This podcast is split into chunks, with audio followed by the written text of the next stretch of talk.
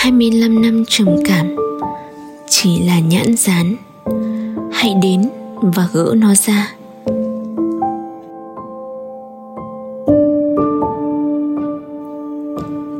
Khi 12 tuổi ờ, cái tuổi ăn tuổi học ấy có gì để mà trầm cảm chứ? Còn đây là câu chuyện giữa tôi và bạn cường. Nó vừa là lớp trưởng vừa cùng ngồi với, với tôi hồi lớp 6 có một buổi tình cờ chúng tôi nói chuyện với nhau. Tôi hỏi này ngày xưa cậu thấy tớ như thế nào? Ừ lạ lắm. Ủa lạ là sao? À thì tớ thấy cậu khép mình. Ít giao tiếp. Tớ cũng nghĩ là bạn có vấn đề gì đó đấy. Nhưng cũng không biết là gì thôi eo vậy á? Ừ. Nhưng mà ý của tớ là ờ, thấy cậu hay một mình. Ít nói. Mình còn nhớ uh, bạn càng ngày càng ít nói hơn. Và tôi nhớ nhất là cái hồi năm lớp 11 ấy à, xe công nông của bố mình hư sát nhà bạn. Mình vào mượn đèn nhìn thấy tớ bạn trốn mất tiêu luôn. Ủa sao biết tớ trốn vậy trời? Ừ thì gặp bố bạn. Bác nói bạn đang nấu ăn. Nhìn thấy tôi trốn luôn các bạn thấy không? Tôi 12 tuổi của 25 năm trước, chẳng vô tư hồn nhiên như các bạn cùng trang lứa. Lớn lên, tôi càng trở nên ít nói, đặc biệt là lớp 7 tôi hay khóc. Tôi thích một mình. Ngại giao tiếp lắm. Chỉ chơi với một hai bạn thôi nhưng cũng không thích chia sẻ chuyện của bản thân mình. Đôi khi tôi còn có thói quen không nhìn vào mắt người đối diện. Tôi thích ở nhà, thích trốn co do một góc bóng tối nào đó, rồi gặp nhấm nỗi buồn của mình.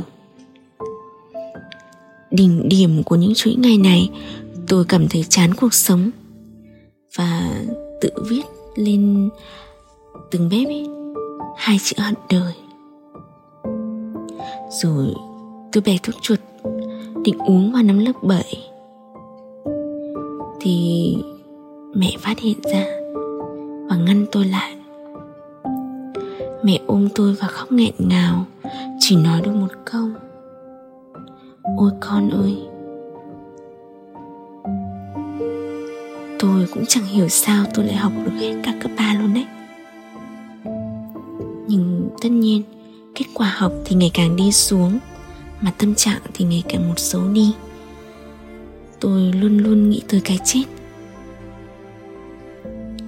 Và sau 3 năm kiên trì thi đại học không đỗ thì cho tới năm 2005 tôi đỗ cao đẳng sư phạm Hà Tây. Ừ, thì sau một tiết mục hát vu vơ cả lớp xì cho tôi làm lớp lớp phó vấn đề Mỹ ừ, thì được tham gia nhiều hoạt động tập thể. Tôi cũng có thay đổi nhiều vui vẻ hơn hoạt bát hơn và cũng năng động hơn. Rồi tôi ra trường và đi làm. Ngữ cuộc đời đã êm xuôi ai dè. Sau khi lấy chồng tôi lại stress nặng nề sau thời gian ở cữ. Nuôi con sinh đôi vất vả lại vừa hay biết tin chồng ngoại tình cãi nhau với chồng. Tôi giận dỗi rồi uống hơn 50 viên thuốc không chỉ mà các bạn biết đấy.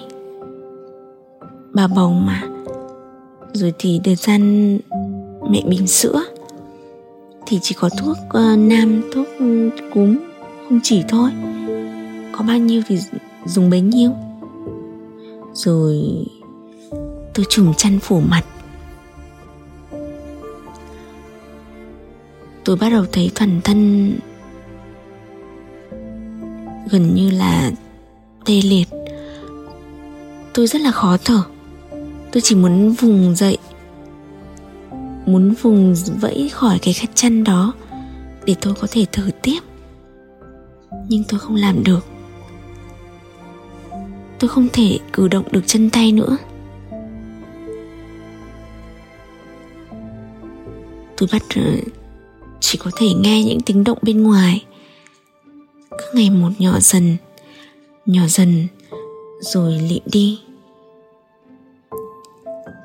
Sau cơn tức giận qua đi, chồng tôi vạch chân ra đúng cái lúc cái chết cận kề bên tôi. Tôi bắt đầu dần thở được và hồi lại. Và tôi đã thoát chết như thế đấy cho tới ngày hôm sau, tôi ợ vẫn ra mùi thuốc luôn đấy các bạn ạ.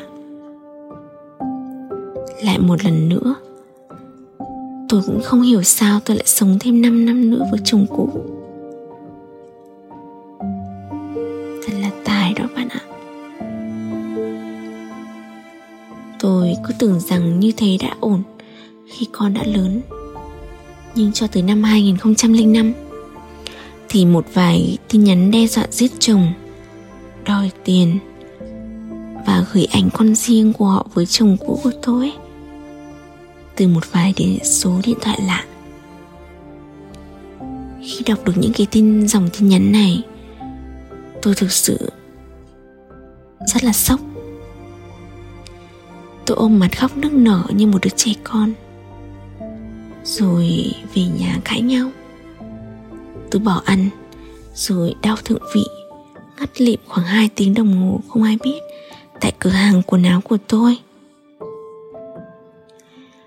Lại một lần nữa, chẳng hiểu sao cái cuộc hôn nhân ấy lại có thể kéo dài thêm 3 năm nữa.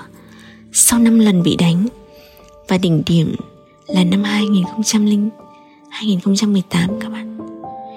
Tôi bị đánh đi viện, và cuối cùng tôi đặt bút viết sự mất và được. Và cuối cùng lý trí đã giúp tôi quyết định viết đơn ly hôn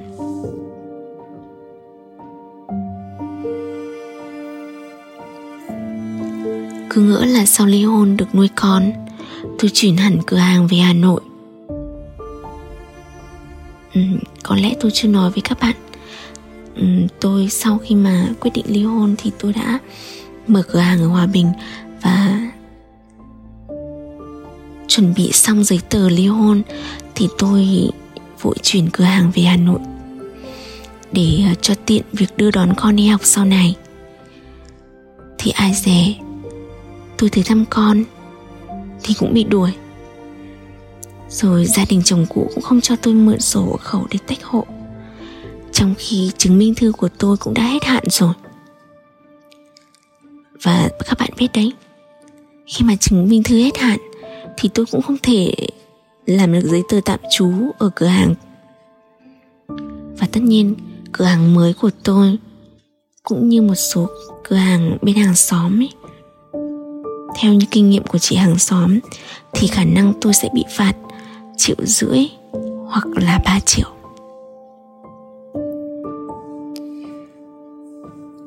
Khi tôi đòi nợ đòi nợ khắp nơi thì cũng được 10 triệu. Họ chuyển vào tài khoản của tôi. Nhưng cho tới khi tôi mang chứng minh thư ra để rút, để lấy tiền trong tài khoản của mình ấy, thì không thể lấy được. Bởi vì ngân hàng nói là chứng minh thư của tôi hết hạn rồi các bạn biết đấy. Mọi khó khăn cứ trồng chất khó khăn. Và lần thứ ba trong đời, tôi lại muốn tự tưởng. Ngày đêm ngày đêm, ấp ủ, nghĩ cách sẽ chết như thế nào. Và mỗi khi tiêu cực tôi hay rơi vào trạng thái mất ngủ triền miên còn cách nào nữa đâu tôi khóc vật vã cho tới khi mệt lạ và thiếp đi lúc nào không hay và tôi dùng nó như là một bí kíp để giúp mình ngủ được suốt 25 năm qua. Các bạn biết đấy, mất ngủ nó thật là mệt mỏi. Bạn ạ, đau khổ chẳng bao giờ ngừng lại, chẳng chậm lại để bạn kịp hồi sức, kịp đứng dậy. Vậy phải làm sao để thoát ra khỏi cái đống đau khổ này chứ? Phải làm sao bây giờ?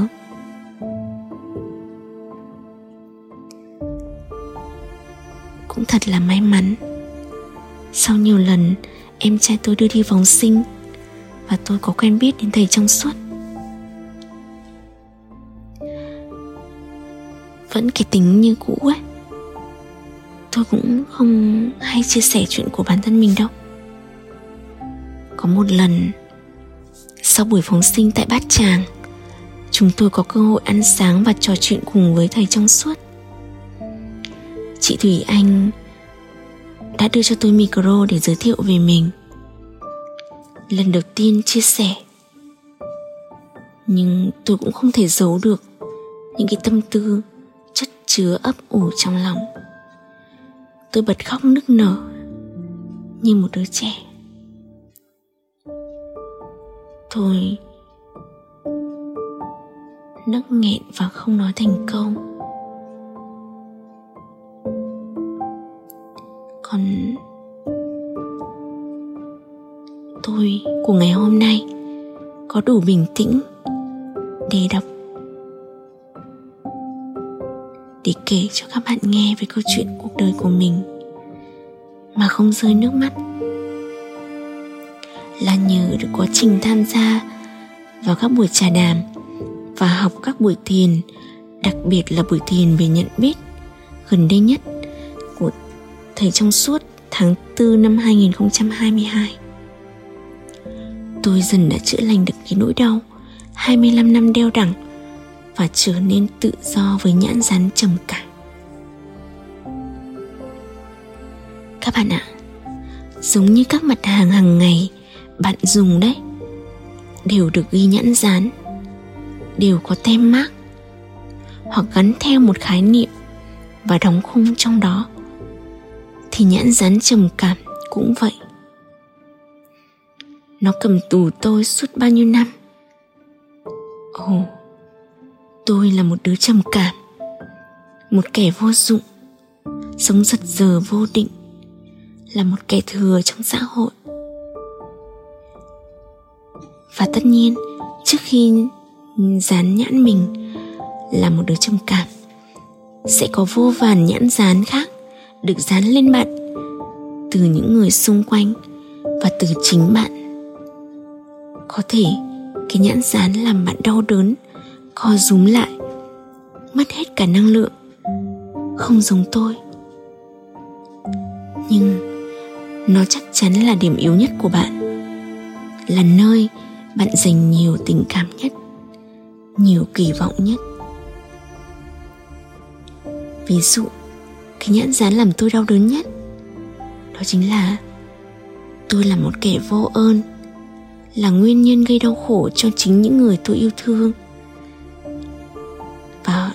người họ yêu thương tôi. Nếu, đúng, nếu như tôi chết đi, nếu tôi chết đi, thì họ sẽ không phải khổ như vậy nữa. Không phải khổ vì tôi nữa. Đúng rồi 25 năm. 25 năm dãy ruộng, Đấu tranh bên trong, Và tôi tự hủy hoại chính mình. Ghét bỏ bản thân. Phán xét chính mình, Vật lộn tìm cách. Và giờ đây, Tôi học được cách ôm lấy chính mình một cách trọn vẹn. Một cách trọn vẹn nhất, Ôm lấy chính mình Nhờ một thứ duy nhất, Đó chính là nhận biết.